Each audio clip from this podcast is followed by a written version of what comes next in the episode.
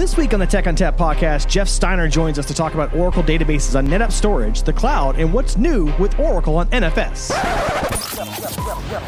Welcome to the Tech ONTAP podcast with Justin Parisi. I love NetApp. Oh, yeah. NetApp. I love this company. Support. Support.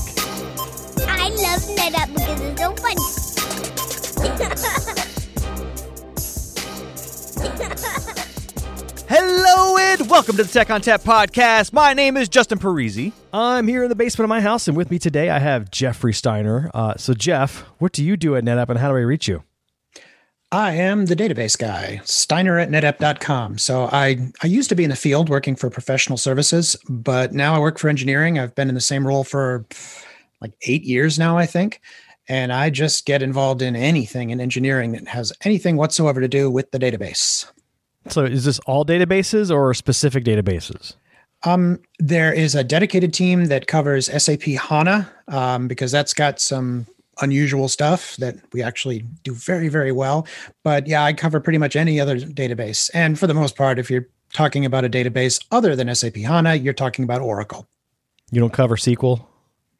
Uh, to some degree, uh, SQL, MySQL, Postgres, some of the weirder ones where someone will say, "Hey, can you do you support this?" and we have to say, um, "Hold on a minute, let me see what that is." What, what about my, what about Microsoft Access? No, I don't think Microsoft. I, you know, I want to say that that actually still got installed the last time I updated Office, though. Uh, Does that even exist? I don't know. Does Lotus still have a database? I don't know. Anyway, I'm I'm on a tangent now. So uh, yeah, so you know, D- Jeff handles a lot of the database stuff here at NetApp. Mostly, what I see him chiming in on is, is Oracle related stuff, and I'm, I'm guessing that was kind of like where you got your start or what your your wheelhouse is. Is that is that right? Yeah, I started um, down that road um, in like '95, where we were managing an ever increasing amount of genomics data, and then I ended up at a different employer that was the OEM for the Oracle retail software.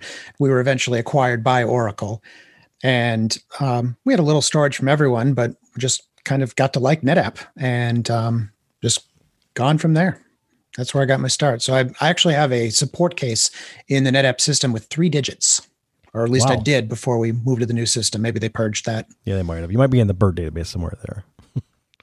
the old the old BURTs. Um, so you know, you talk about doing Oracle on NetApp and how much you like doing it. So can you tell me a little bit about how customers are using Oracle on NetApp today? Is it mostly file? Is it mostly block? Is there any sort of special consideration? I it's been a while since I've actually looked at the AutoSupport system. It's amazing how much detail we can get on different trends and things.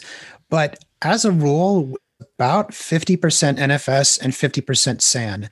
Uh, the SAN has been steadily growing over the years, mostly because we basically own the Oracle on NFS market already. There's nowhere else to grow.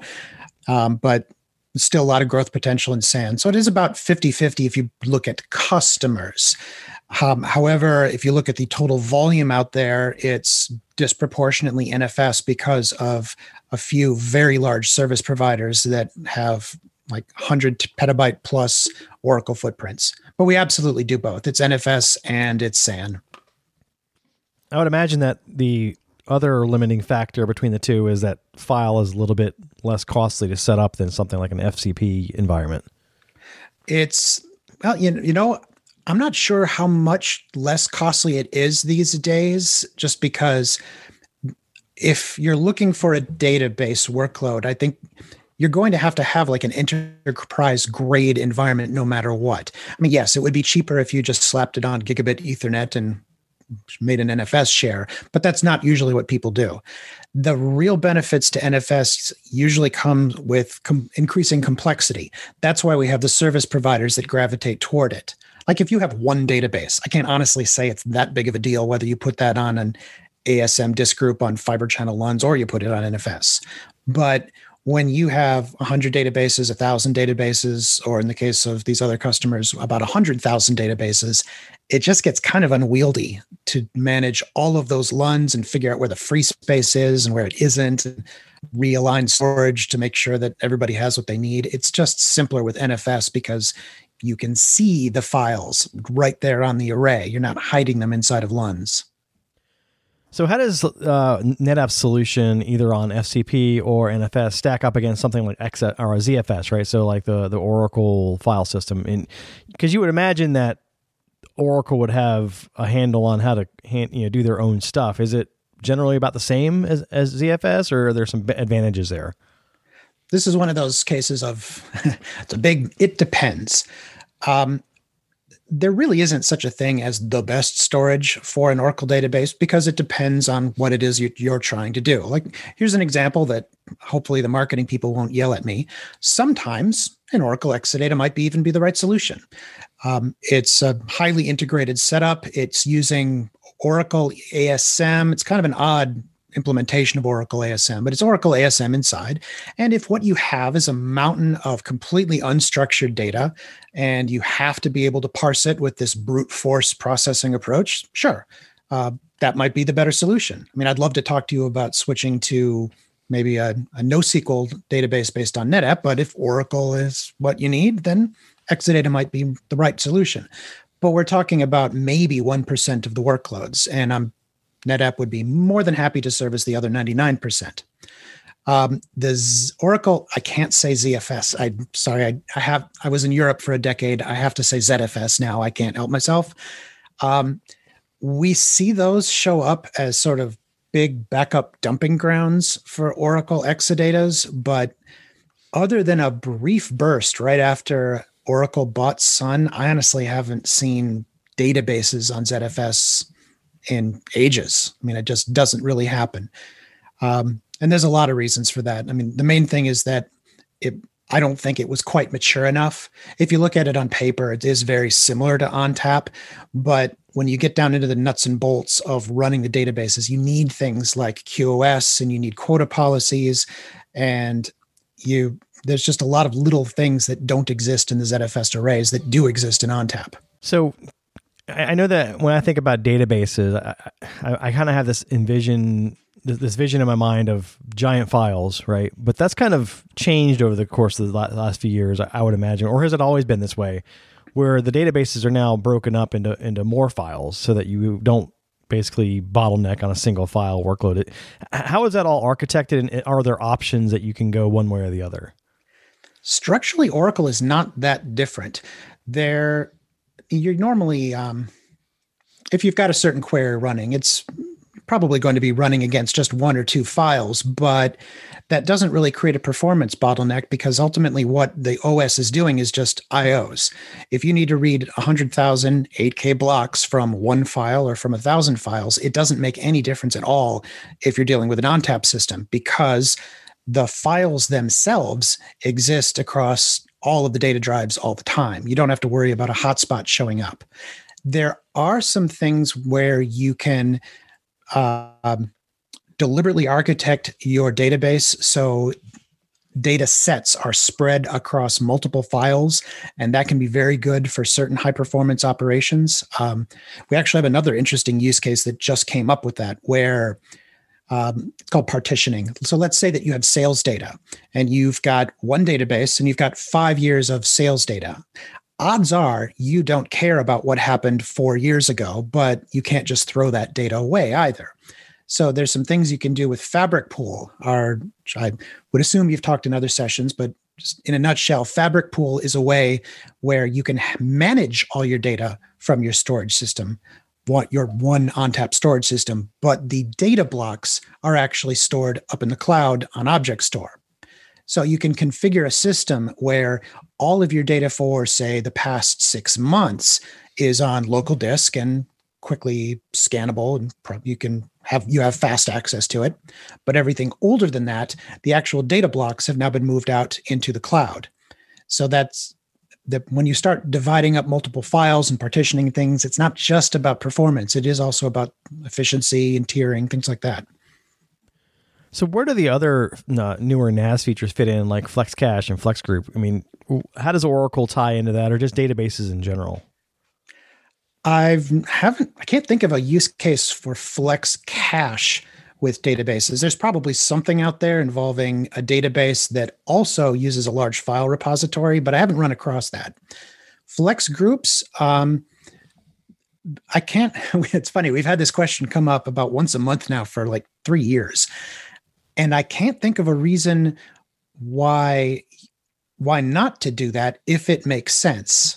It would be nice to have some sort of a true best practice, but the only thing that really comes to mind is let's say that what you have is just a need for a huge Oracle RMAN backup dumping ground.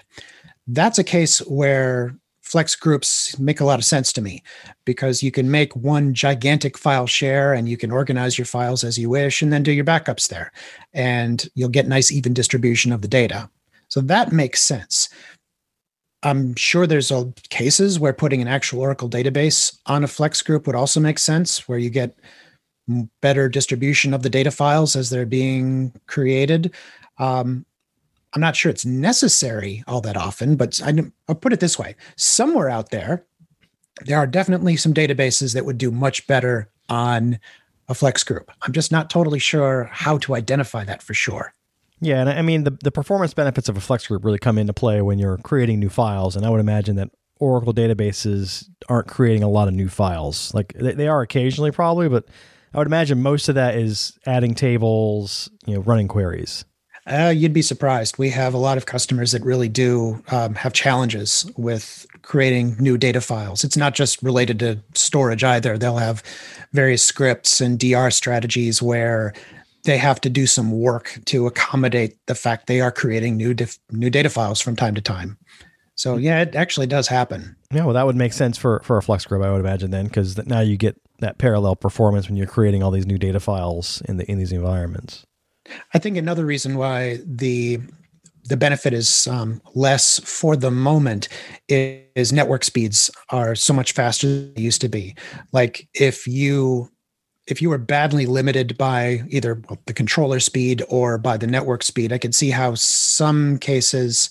Sorry, I'm assuming that flex groups speak PNFS now. Do they? They do, starting in 9.7. Okay, perfect.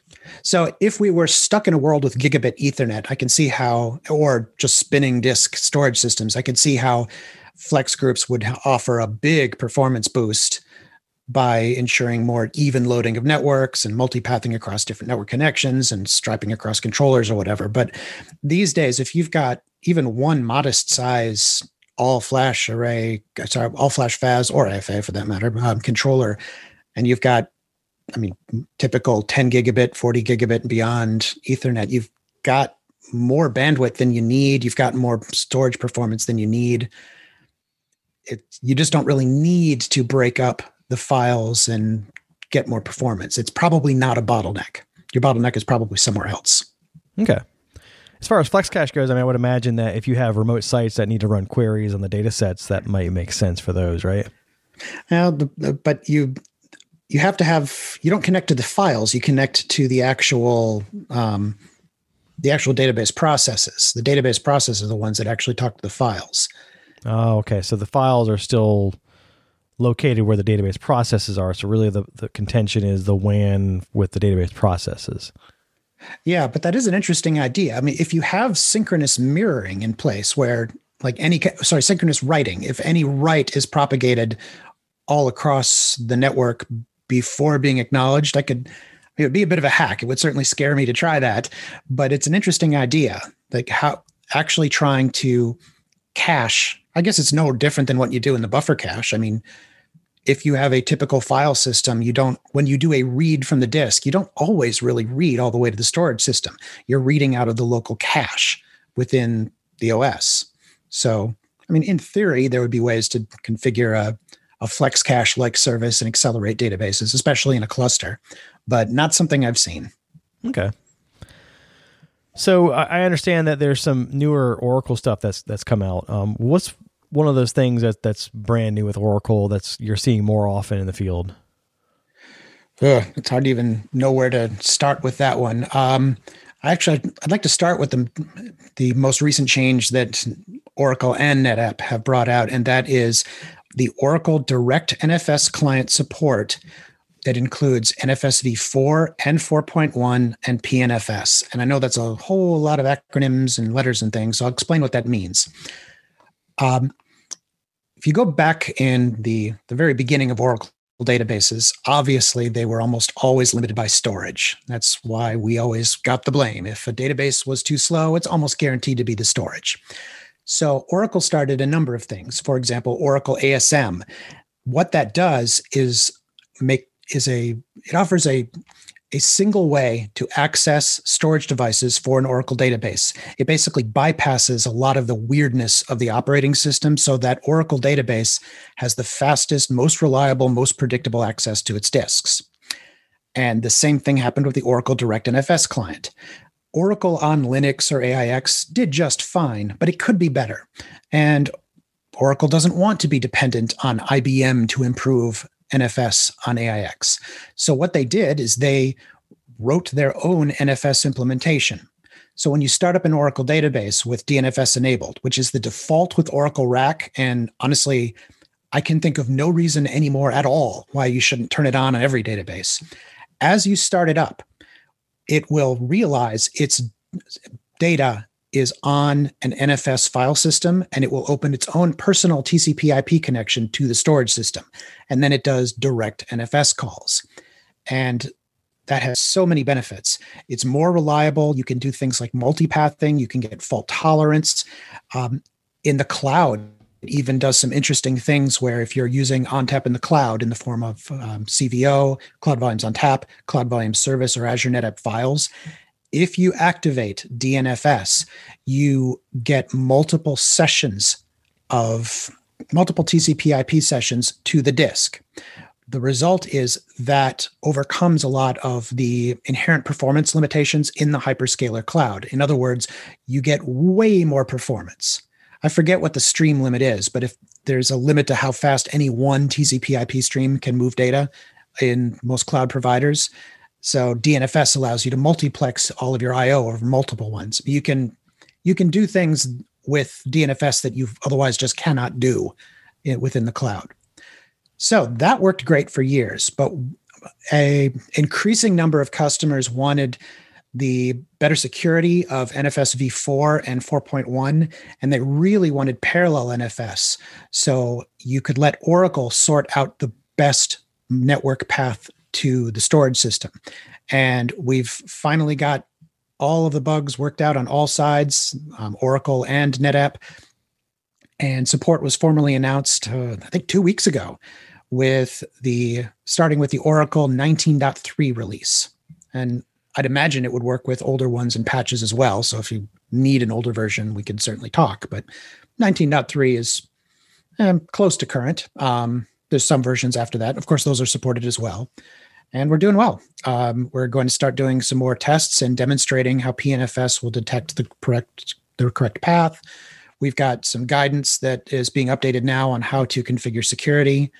Um, I believe there is somebody named um, what was his name Justin Parisi. That's right. He wrote this um, hey, that guy document about NFS and read. If you're going to do NFS v4 or 4.1, read it, then read it again, and then read it again it's it's a perfectly well written document. It's just that NFS v4 security is weird yeah. and it really takes a long time to get your head around what you need to do to make it work properly. There are things to do to simplify it a bit, it, it but it comes at a cost, right? Because you're basically taking some of the complexity out of security by sacrificing security. yeah. Well, for me, it's more like the little things like if the direct NFS client has to mount the file system, but it's mounting it as the Oracle user and that not the root user. And that that does things a little differently. And if you once you understand how it works, then it all makes sense. But when you're first trying to read the Oracle DNFS documentation and read the NFS v4 and 4.1 documentation, it's really hard to reconcile what what it is you're supposed to do. But TR 3633, that's my Oracle best practice document, that will have all the details and the gotchas and the frequently overlooked uh, settings on how to make this work. So it's not published yet, but I'm doing the finishing touches. Well, it, the update's not published. Like it is out there if you want to look at the older version. Oh yeah, the TR's been is is out there. Yeah, it's an old and number. it does actually mention that you can do. Well, the TRs mentions that you can do V4 Uh, if someone does go out and read it, um, it does still exclude 4.1, but pretend that doesn't exist. The real truth is in the NetApp uh, compatibility matrix, and that does say 4 and 4.1 are now supported. Yeah, and honestly, if you have to choose between the two, choose 4.1. It's got a lot more benefits than 4.0 does. And 4.0, I think, is kind of, I wouldn't say it's a dead protocol, but I don't think it's being actively developed as much as 4.1 and 4.2 are. And I had a question I wanted to ask you. What what does 4.2 buy me?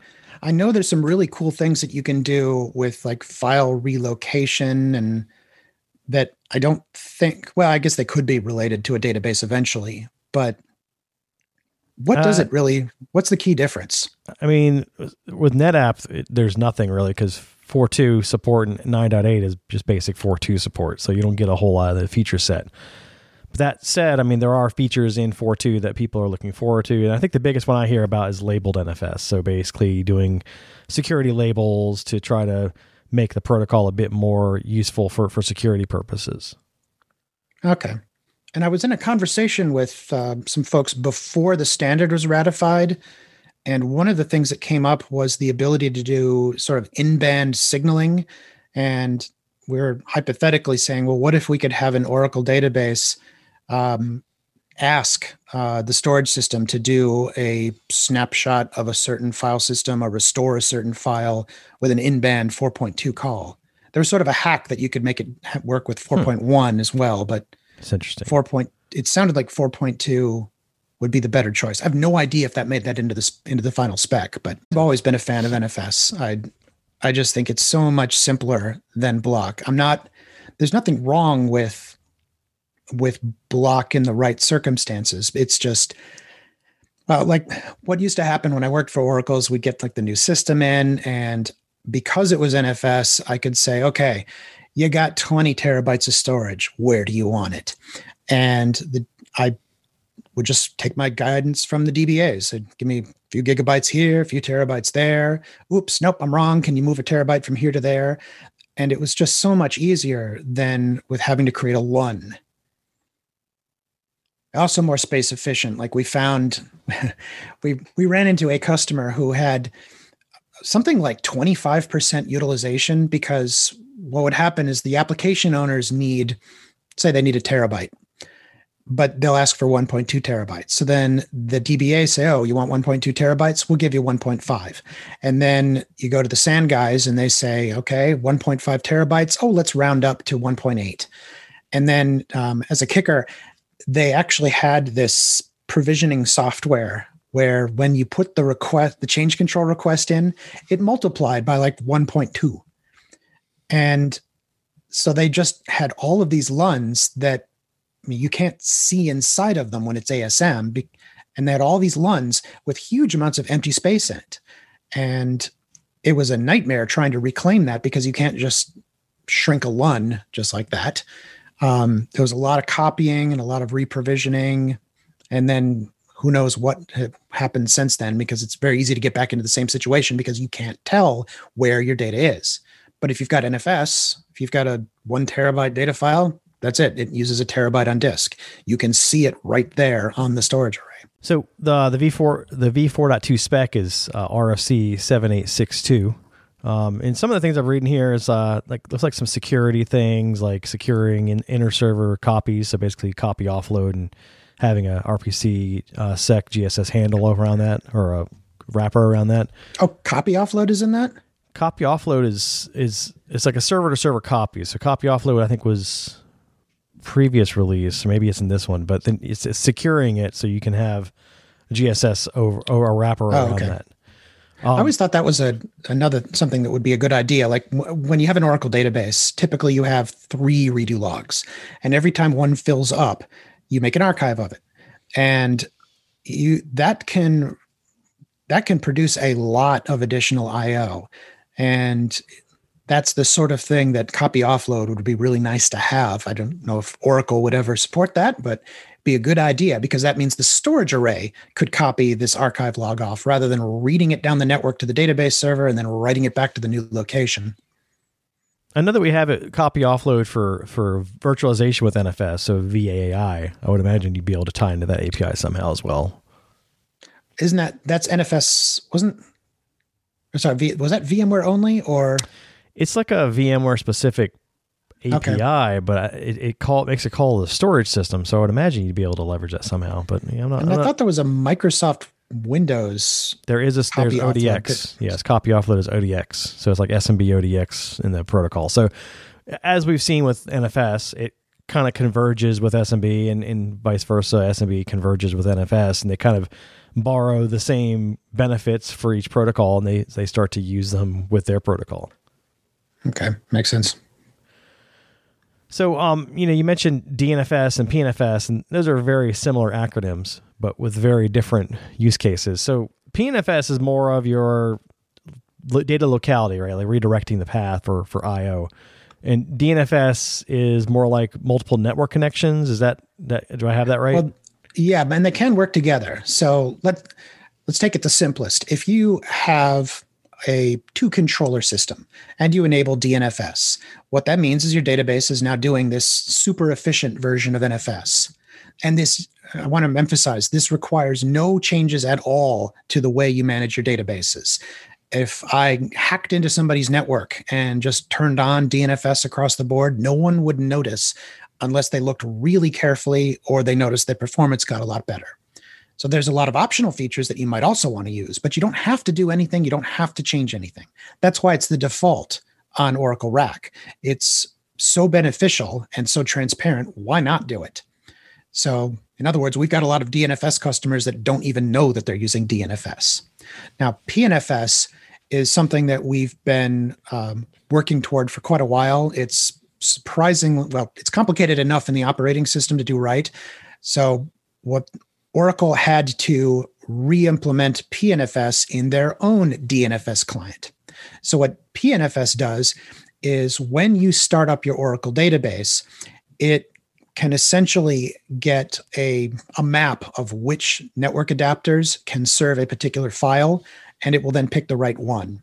And the use, the number one use case for this is some a number of uh, very large customers where they've got like six or eight node clusters. And what they want to do is be able to point their Oracle databases at the cluster. And every control on the cluster has some network links. And then um, the Oracle database will pick the appropriate path to the storage. So if you need to rebalance things, if you find out that a database number one is running really, really hot and it's contending with database number two, you can move one of those databases from one controller to another. And then PNFS will be able to identify the new path to the storage. And I mean, it wasn't bad. And if what you'd have in the old way is you'd have indirect traffic. And I mean, we did our SPC tests with tons of indirect traffic. It wasn't that big of a deal, but databases really are about being as fast as you possibly can. So I don't care if indirect traffic only costs me 10 microseconds of latency. I want my 10 microseconds of latency back, and PNFS gives it back. So another wrinkle to this is a, a new NFS feature that we're supporting in 9.8. There's NConnect. So are, are you familiar with NConnect? Yeah, I'd say NConnect is um, Sounds I'd similar it really is identical to DNFS. Yeah. It's doing the same thing. Where DNFS, I it's the behavior's changed, but I think what it was, I think if you open up a database, I think you got eight channels per um, per mounted file system. So when you're doing I/O, you're multiplexing the, all of your NFS traffic over eight separate NF TCP/IP sessions. Um, I might be off on that number, but it was something like between eight and 16. And my understanding is that NConnect is basically doing the same thing. You're just multiplexing the traffic over multiple sessions. Yeah, and I was just curious, have you done any testing using DNFS with PNFS as well as NConnect? So I'm wondering if that that increases things even more or if it just gets kind of you know like over, well, once DNFS, complex. if you've activated DNFS, then whatever the host is using is irrelevant. You can still see the mount option, the mounted file systems there, but they're not being used. So if DNFS is activated, then using NConnect won't have any effect at all. I mean, you can even have your visible mounted file systems mounted with NFS v3, but DNFS is using NFS v4. I don't know why you'd want to do that, but you could do it. And what so your your host would then see a huge amount of network traffic between the storage system and the database, but it would have no idea what that network traffic is because that's not the OS's NFS client. It's the Oracle's NFS client. Oh, so it's like, Like- an NFS client built into the actual application. Oh yeah, it, I mean they read the RFCs and they they've just it's NFS code, just like um, just like the operating system. But the the key things is it's more efficient. For example, if you have the, anyone out there who's ever ran a Oracle RAC database in the old days will know exactly what I'm talking about. Um, uh, access and her. So if you had an Oracle database on Linux 10 years ago and you looked at your NetApp system, you would see it being absolutely hammered by all of these metadata operations where basically the operating system was constantly saying, Have you been updated? Have you been updated? Have you been updated? in order to make sure that you don't accidentally cache data. And we DNFS doesn't do that. DNFS doesn't care what the user attributes are of the individual files. It just wants to do a read or a write and without having to do these extraneous things. So the day that DNFS came out, we had customers reporting doubling of performance in their databases because all of that extra metadata operations were just erased. They didn't happen anymore. That's also why PNF, the reason PNFS took so long to get working properly in um, uh, in DNFS is the Oracle engineers basically had to do all that work that the Linux engineers had done to implement it, except they're implementing it in their own code in their own special way and making sure it's as optimized as possible.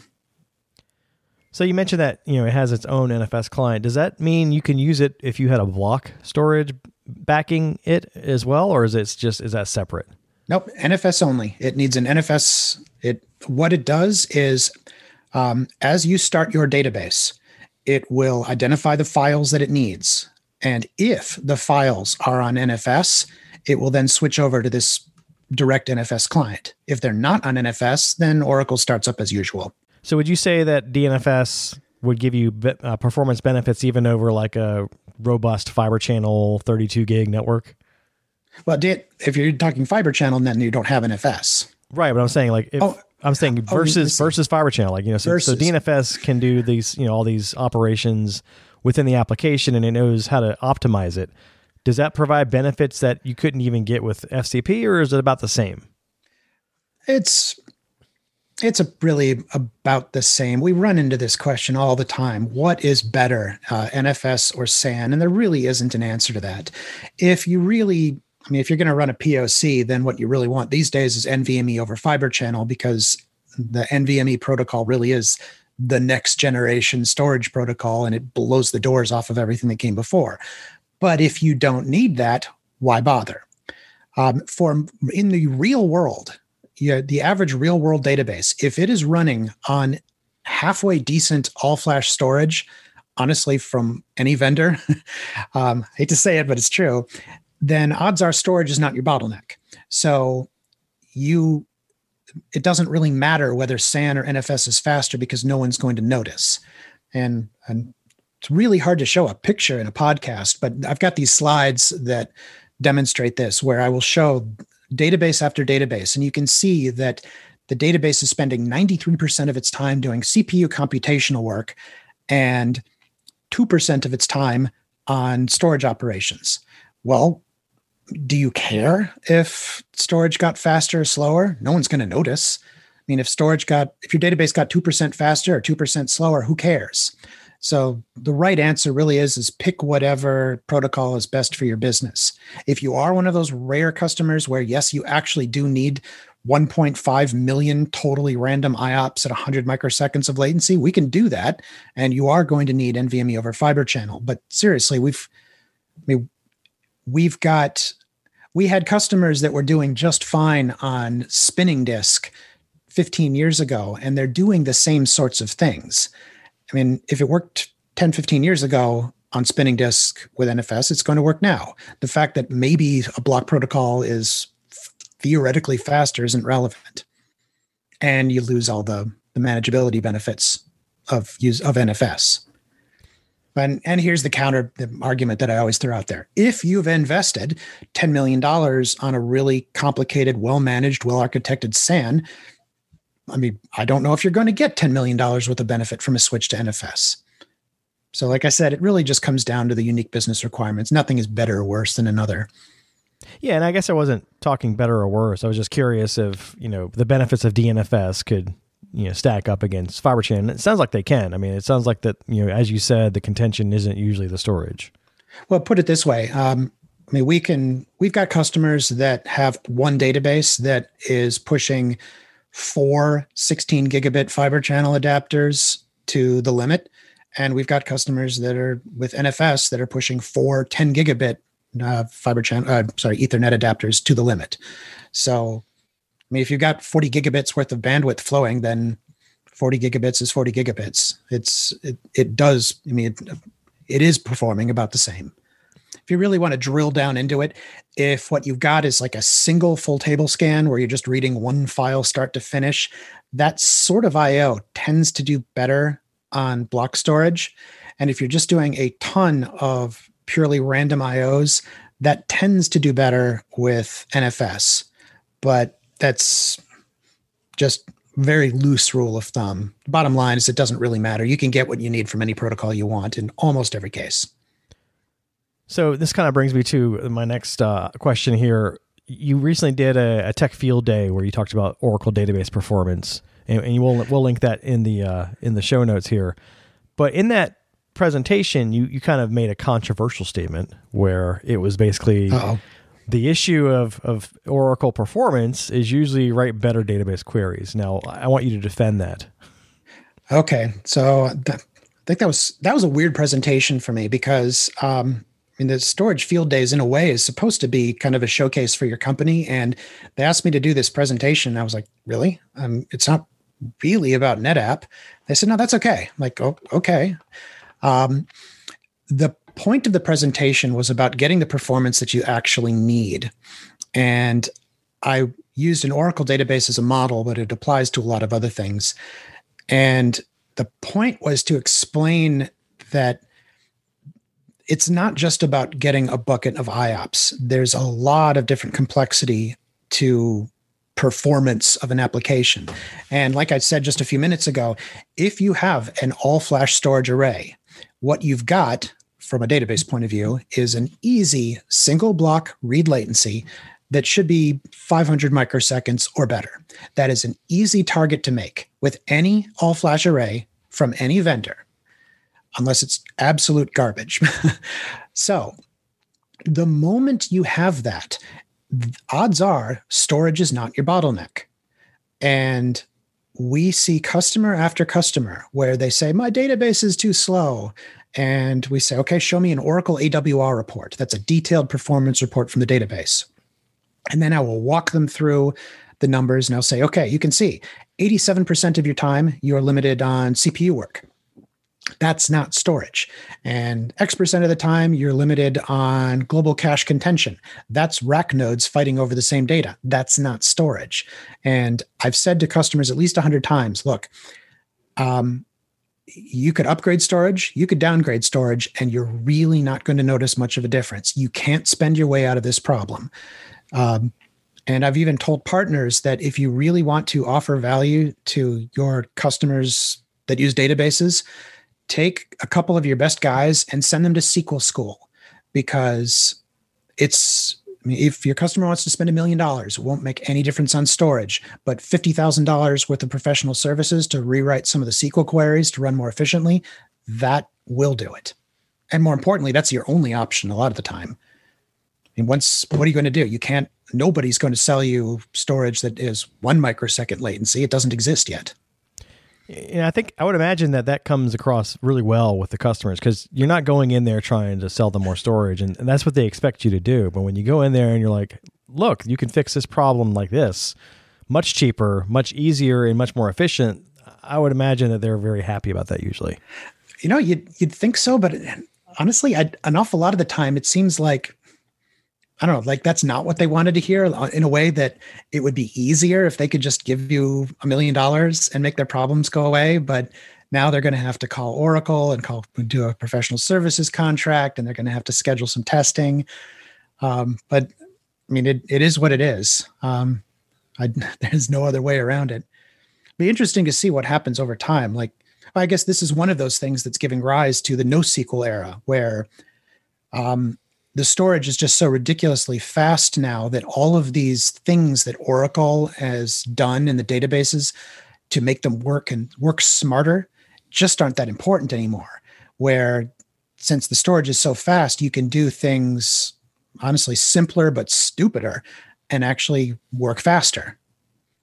I mean, look at the rise of SAP HANA. That that's sort of an example where they were I mean, yes, there's a lot of sophistication in there, but an awful lot of SAP HANA is just about the objective reality that you can get a mountain of RAM for a lot less money than you used to be able to. And we can just skip going to storage. Why optimize? Let's just do everything in RAM. So I, I, my, my understanding is that there's another new aspect of Oracle. It's, it's involving multi-tenancy, and if, let's just start with you know talking about what multi-tenancy is, and then how it fits into what Oracle does.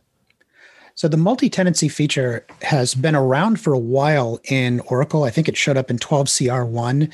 Basically, it it's closer. I'm, I'm going to murder some terminology here, but uh, instance and database are used differently with different vendors if I remember right, with SQL, what you have is one instance, like one SQL that's running, but you might have 10 different databases in it. With Oracle, it's the reverse. You have one database, but you might have multiple instances. So, what Oracle is sort of doing is moving toward the SQL model, where you have one installation and you've got one program. I mean, yes, it's multiple processes, but one program running. But now you've got multiple databases, and they're calling it multi tenant. It's not necessarily like cloud public tenant, could be, but not necessarily. So the idea is let's say you have a big ERP environment with eight different applications and eight different databases. With Oracle multi tenant, you can run all eight of your databases on the same, say, Oracle RAC server, on the same hardware, with the same processes. You'll require fewer headcount to manage it. If you do a backup, you can just back up everything as a single unit, but you can still have a, a certain measure of security where one set of administrators can access this database, another set of administrators can access that database. So it's from that point of view, it's pretty classic what you'd assume is multi-tenancy. And we just released a TR. I'm blanking on the number. It's Oracle multi-tenancy, and it's um, there's not that much to it, but it goes over the best practices that you should be considering to make sure that you get the best out of NetApp with a multi-tenancy environment. Um, their Oracle is also getting more aggressive with multi-tenancy. They really want you to start using it. It's essentially mandatory in as of Oracle 21, I think. Um, the license requirements are, seem to be a little bit in flux. At one point, you could do just one um, database, well, one database tenant per system. They call it a pluggable database. I think it might be up to three now, but as always, be very careful with Oracle licensing. I was about to say, like, I was. It sounds like this is a way to kind of redo their licensing to kind of get or get around some some hacks that people have been using over the last few years with virtualization and that sort of thing. Yeah, that's certainly part of it because yeah, that um, getting around as an answer to virtualization, yes, that definitely makes a lot of sense. But I, I'm not totally sure what their end goal is. I mean, there are some benefits like to directly to Oracle, like for an upgrade with what they've done, it's easier to sort of unplug a database from one version of Oracle and then plug it into another version of Oracle. So the backup process is easier, the migration process is easier, which benefits Oracle because that means that they have happier customers with fewer support calls. I would also imagine that ties into their push for Oracle Cloud. Yeah, it would certainly would make it easier to plug and unplug in between the cloud. But here's the catch with the pluggable databases. Um, they they aren't fully independent. There's still one set of control files, one set of logs that give that serve all of the databases running under a multi-tenant environment. And what that means is you can't totally give people independent access. Like let's say that you had eight different tenants, uh, each with their own pluggable database. you could give them access to the data and they could have different applications reading and writing data. But what about backup and recovery? That if you can back up and recover one of them, you can basically back up and recover all of them. So it's not completely secure multi-tenancy, not in not in an administrative point of view. And I'm hoping they get there. Um, I think that would that would be very nice if they could. Compl- it'll complicate our lives a lot, but I think it would help customers. Uh, the implication of that is if they do that, you're going to have multiple sets of logs. Um, each pluggable database would have its own set of redo logs and its own set of archive logs, and that could get awkward from a storage point of view. But it, I can see a lot of benefits for the DBA if they did that. The thing that's cited the most by customers that went to multi-tenant really is just the reduction in headcount and management overhead because there's fewer things to manage if you wrap everything up under multi-tenancy. So we don't see it much, but where we do, the customers do seem very happy with it. Yeah, and that Oracle uh, TR for multi-tenancy is TR four eight seven six. And if anyone has any feedback on that or any missing parts, it's a new one, so I'm sure we've we've overlooked something that you want to hear about. So Steiner at netapp.com. I'll talk to Eben and we'll get it updated if you have any comments. So we we touched on the Oracle Cloud piece, and that kind of leads us to the next idea of Oracle running a database in the cloud. What are some of the considerations with doing that? Oh, I've got a lot of presentation material on this one too. Um, I guess the main thing about Oracle Cloud, well, I'm sorry, the main thing about running a database in the cloud is you've really got to understand latency. The hyperscaler cloud providers are trying to design an all purpose compute and storage system. And while you can run databases on them, they're not designed for it. And if you are an enterprise of any scale at all, you'll rapidly run into uh, latency limits where native resources just don't have the latency to run a database, or it will be extraordinarily expensive because it's not designed for the level of IOPS that you're going to need. And we've got two answers in that. We've got uh, in Cloud Volume Service over on Google and AWS, and we've got um, ANF, Azure NetApp Files over on Azure. So what they've I mean, not much to it. What they've done is they've taken actual physical NetApp AFF hardware and wrapped it into their service. So it's a native part of the cloud service where you can just whip up a volume of whatever size you want. The latency is much, much better. It is designed for IOPS dense workloads and it's a lot more tunable. And it's got the usual goodies like snapshots and clones. So that's one of our answers to databases in the cloud. And it really just comes down to it's IOPS dense, low latency storage. That's it's not magic. It, it's just you can't get that elsewhere in the cloud. Um, the uh, the other option is Cloud Volumes ONTAP, where it's the same x86 code that we run on the physical hardware systems, but it's running in a VM, and that does use the native storage resources. So the latency can sometimes be a challenge. It might be higher than what you're expecting, but so I'm told over half of all of the um, CVO Cloud Volumes ONTAP instances are actually supporting databases. And I talk to Oracle customers about it at least once or twice a week about moving their Oracle to CVO. So as far as I'm concerned, I mean that that's what it's for: databases in the cloud. Um, and also one other thing, it's got um, a neat new feature that I'm trying to get benchmarked.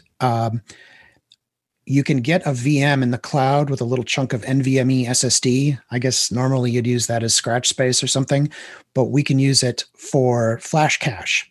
It's the same logic that behind our original flash cache where we had spinning disk systems and then we accelerated them with a mountain of flash based cache. Same thing now. We've got um now we've got all of these hyperscaler all flash devices that aren't quite as fast as we'd like them to be. So we have a VM with a chunk of NVMe storage in it that can accelerate it. And I've seen some of the performance uh, benchmarks with VDbench, and it's amazing how screaming fast it can go. Um, still need to learn a bit more about the ins and outs of running an Oracle database on that, but it really can. I mean, you can legitimately run like an enterprise class, super high IO, mission critical database and get all your synchronous mirroring RPO needs met in the cloud with simple S, uh, CVO, like a, a totally virtualized cloud storage resource. So it's kind of a tie. I mean, a CVS ANF approach versus CVO, I don't think one is either better or worse than another. It really depends on what you're trying to do and what meets, meets your business needs. Well, one advantage of doing something like CVS or ANF is this kind of, you know, as a service, right? As opposed to Cloud Volumes ONTAP where you're you're managing that yourself. Yeah, there's a it, you're not managing much. Uh, the you provision it with uh, it was called Cloud Manager. I'm hoping they didn't change the name. The provisioning process to whip up a CVO instance and then start serving data with it is really nice. It's just a little point and click uh, GUI. I mean, I I still haven't read the documentation for any of this. I just thought the GUI was intuitively obvious, and I set everything up, did my tests. Um, but yes, you do have to pay a little bit of attention to what sort of VM are you using and what are the capabilities of the backend disks that you're about to use. And I've got a TR, um, Oracle on Cloud Volumes ONTAP. Uh, there's Azure and AWS versions of those that tells you a lot of the basic details. But you do have to pay attention to it, unlike CVS ANF, where that's our problem. What you've bought is a bunch of bytes and IOPS, and it's our responsibility to make sure that you've got what you need. I also found when I was using Cloud Volumes ONTAP that you also have to pay a little more attention to networking, and you have to have at least some depth of knowledge when you're dealing with setting up different networks and like the data lift piece in ONTAP's easy. It's just the the external stuff that was a little harder. I felt. I felt. Well, that that is one example where you really want to be using direct NFS, so you do get multiple sessions, so you get the fastest connection to your CVO instance. Um, but uh, it's not usually a problem with databases. Um, as you get to a smaller and smaller VM, you start running into various network bandwidth limits that sometimes can unexpectedly bite you. Where if you're trying to run an Oracle database on the tiniest available VM, you might have some network bandwidth limits. But most customers are using a large enough system that it's essentially unlimited. The, the limiting factor is going to be CVO itself, not the network, most of the time. Oh, one other thing about CVO, um, it is ONTAP, which means SnapMirror. And that's um, one of those truly differentiating things where you can have a database on premises and you can have it on NFS or you could have it on Fiber Channel or iSCSI, whatever you like.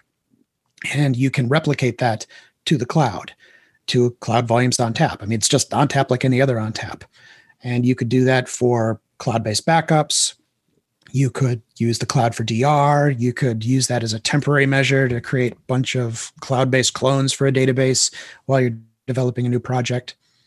So that that also is truly different. And that's not something you can do in ANF or CVS because those are services. That's that's a storage service. They've got a lot of features, but you're not going to be able to connect that back to your own on-premises environment. No, okay. That's, that's interesting. You can't really do the the snap mirroring to and from your on-prem. Yep. I would. I mean, I, I have no. Not. I don't know what the roadmap is. I'm sure somebody has um, has certainly looked into this, and I'm. I would love to see it. It's an obvious use case, but that's not a feature that's there now. So, how are companies handling security when they're dealing with the cloud and databases? Like, what are they doing, and what sort of things should they not do? So, I'm I am not a security expert, although what I did do was uh, at Insight last year is a session on securing applications environments. And like a real hardcore security guy would probably be horrified at the things that I did or did not cover. Um, but I was basing that on my own experience, which is mostly about what really tends to go wrong. The number one thing that tends to go wrong is um, honestly uh, the backups, where if you are working in the cloud or any kind of an, uh, potentially insecure environment, you've got to keep in mind that you're however you protect your database, you are going to have backups. You're going to have a lot of them and they can very easily get lost. That's why we've seen a lot of customers going to Oracle TDE, transparent data encryption. Um, as far as I can tell, it has no noticeable performance impact. I mean, I'm sure you could really you could measure it if you tried, but no one's ever complained about it. And that's nice because it means that like the files on disk are encrypted and the files on whatever those backend devices are encrypted. But more importantly, if you copy one of the data files or if you make a backup of your database, that data is encrypted too. So as long as you don't accidentally store the Oracle wallet, which is where the encryption keys are, with your backups, you don't have to worry. But beyond that, um, honestly, I think it's just it's common sense and it's paying attention. Um, databases, by definition, have to be available to people. Otherwise, what's the point of having it? So you've got to keep up with the patches. You've got to keep up with the user access. You've got to start looking at things like, um, uh, well, like multi-factor authentication. All of these things are possible, and I honestly I don't see them being used nearly as much. What about stuff like ransomware? Like how how is that handled with Oracle, and like how would you protect a system that might be infected by ransomware that's running an Oracle database?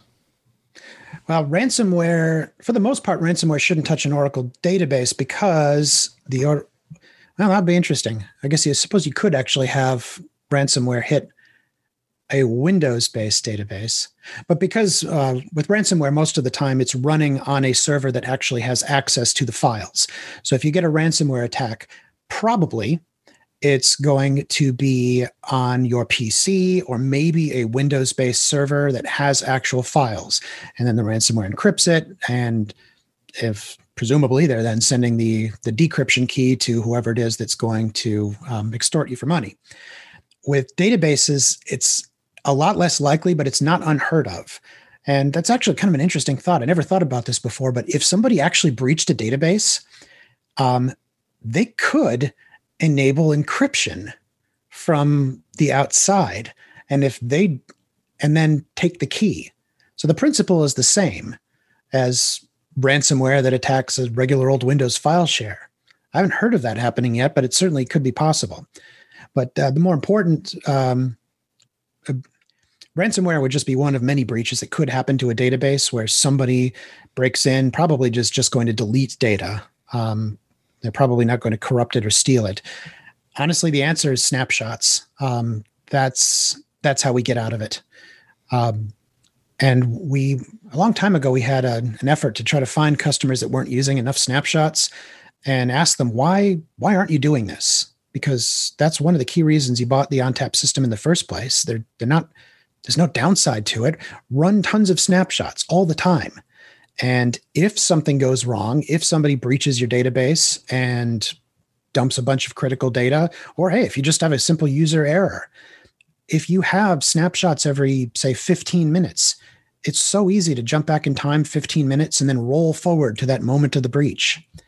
And I, I guess it's sort of an insurance policy. Nobody really appreciates having an insurance policy unless the insurable event happens not just limited to um, breaches and such. Like our ability to instantly restore a database is best appreciated by the customer that had to restore a database in a hurry and suddenly realized that six hour RTO to get the mission critical database system that everyone thought was just fine, it wasn't fine.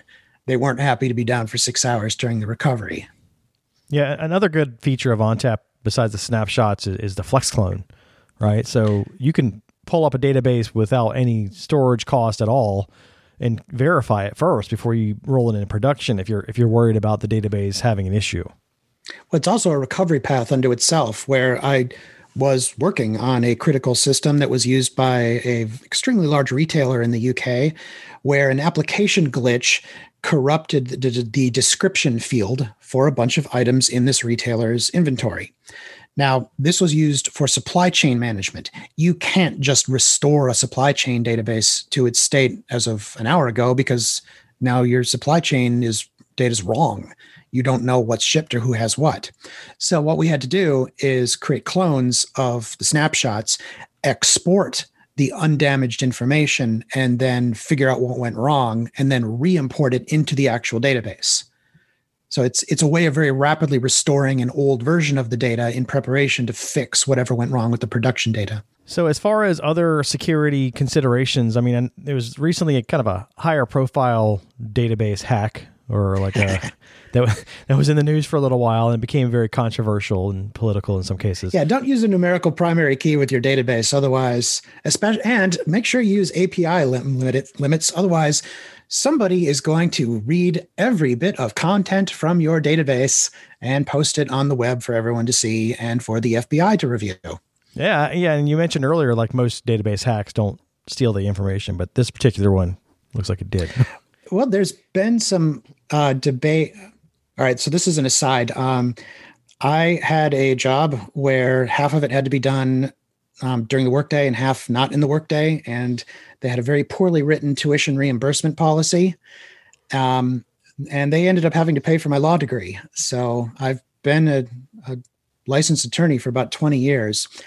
And we've been talking a lot online with some of these little oh, chats that I'm in can is that actually like breaching or stealing data legally speaking and the answer s- uh, seems to be no because if you have an api that serves up say a video of you violently storming the capitol and that api on that service is just on the internet freely available lots of clients can access it there's no api rate limiting on it there's no law that seems to say that you're not allowed to scrape the whole thing and download every single object. Now, if you tried to work around some sort of access restriction, that would be unauthorized computer access.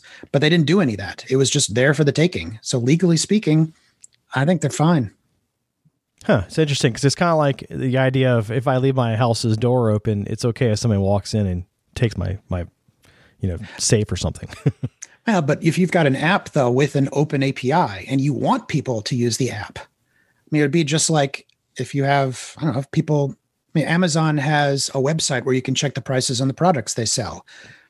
They, anyone is welcome to go and check the prices on the products they're selling. There's no restrictions to on that. You don't have to have a login. It's not like a secret website. This is kind of the same thing. You, they had, there's multiple apps that would just call these APIs to show content the uh, API was freely there. And more importantly, if they wanted to re- limit the APIs or they wanted to secure it in any way, they absolutely could have done that. So I, I, guess maybe in this case, it might be more of a liability for the company hosting the database than it is for maybe the people who took it. Yeah, um, there's. I saw one estimate that the AWS egress charges of all of the scraping operations of this what is it 60 terabyte data set or something like that probably were substantial yeah so well, not just the cost of that but also you know if, if you're a service that's promising privacy and security and you can't deliver that because of a very obvious security hole I, I would imagine you have some liability there legally. Oh not if the lawyers wrote your terms of service agreement well enough yeah, which I, I bet they have a complete disclaimer of liability in its entirety. You can actually, um, if you want to, as a different um, approach to this, like if you go to say Twitter, if you just click on a post for Twitter, the posts all have these randomized letters and numbers and such involving in the post. So you don't, you couldn't scrape the entire Twitter website if you tried because you can't predict it. But if your posts are actually one, two, three, it's like a numerical order of every post, every tweet that's ever been written. If you did something like that, then you're just begging people to write a a scraping algorithm. Yeah, that does seem kind of a Kubernetes based scraping algorithm. That too, I thought that was. I got a kick out of that. That's pretty good.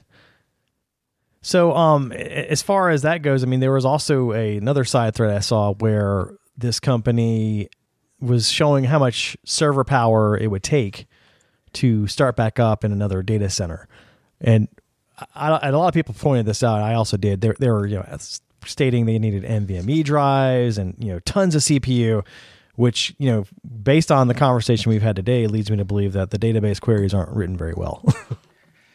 um, I I saw something where oh I can't remember how the de- this gets into more SQL tuning stuff than I'm I'm capable of, but basically the the approach that they took to just having one giant index of all the queries of all the posts that had ever been made would like if you click on your your feed so to speak it would have been a very computationally expensive operation and storage expensive to bring together all of that data of who posted what and when and where and what's relevant and what's been read and what hasn't and there was a lot of criticism for that i I actually looked at some of their job postings. I get the idea that this was in a Cassandra database. That was the implication. Yeah, that's what um, it sounded like to me. But they, um, uh, one another I, I annoyed some people on Twitter that were screaming monopoly about AWS, and I was arguing pretty vehemently, no, they are no way a monopoly. No, Um, plenty of big cloud players out there. Now, Yeah. you could argue there's a three-way monopoly, but that's that's besides the point.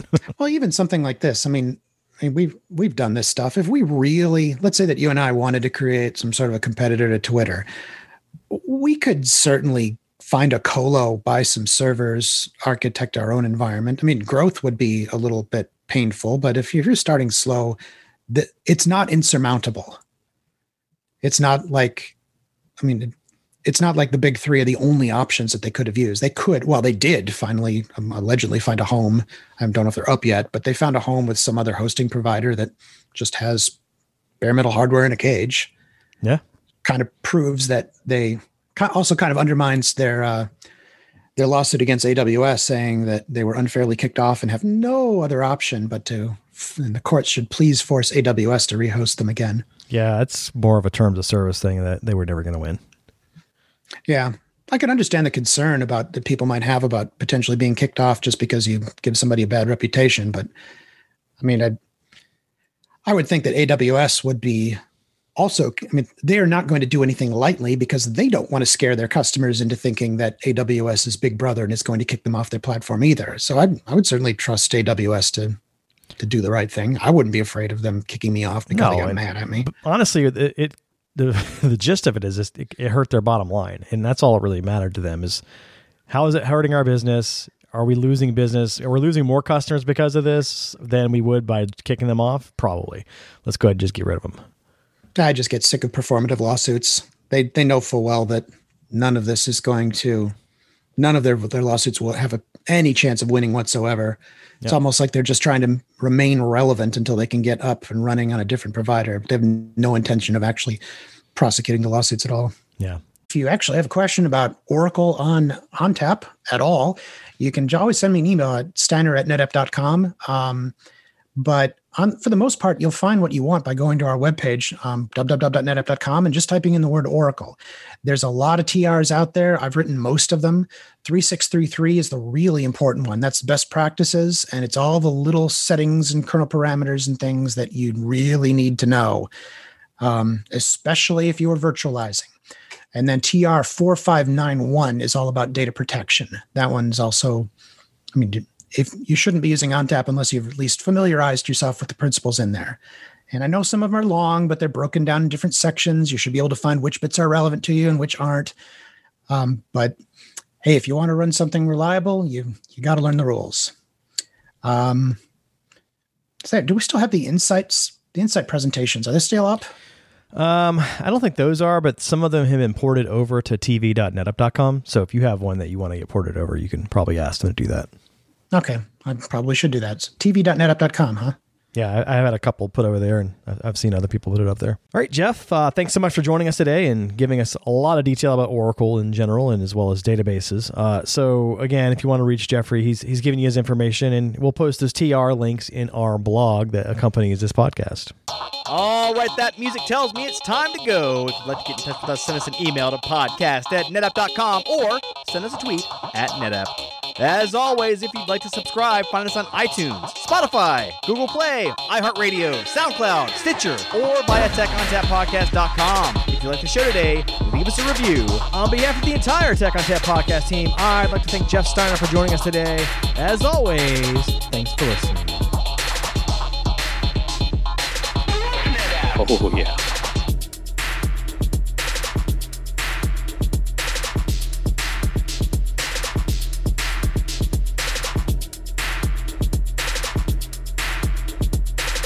Is it just me that's getting off on this? Oh, yeah.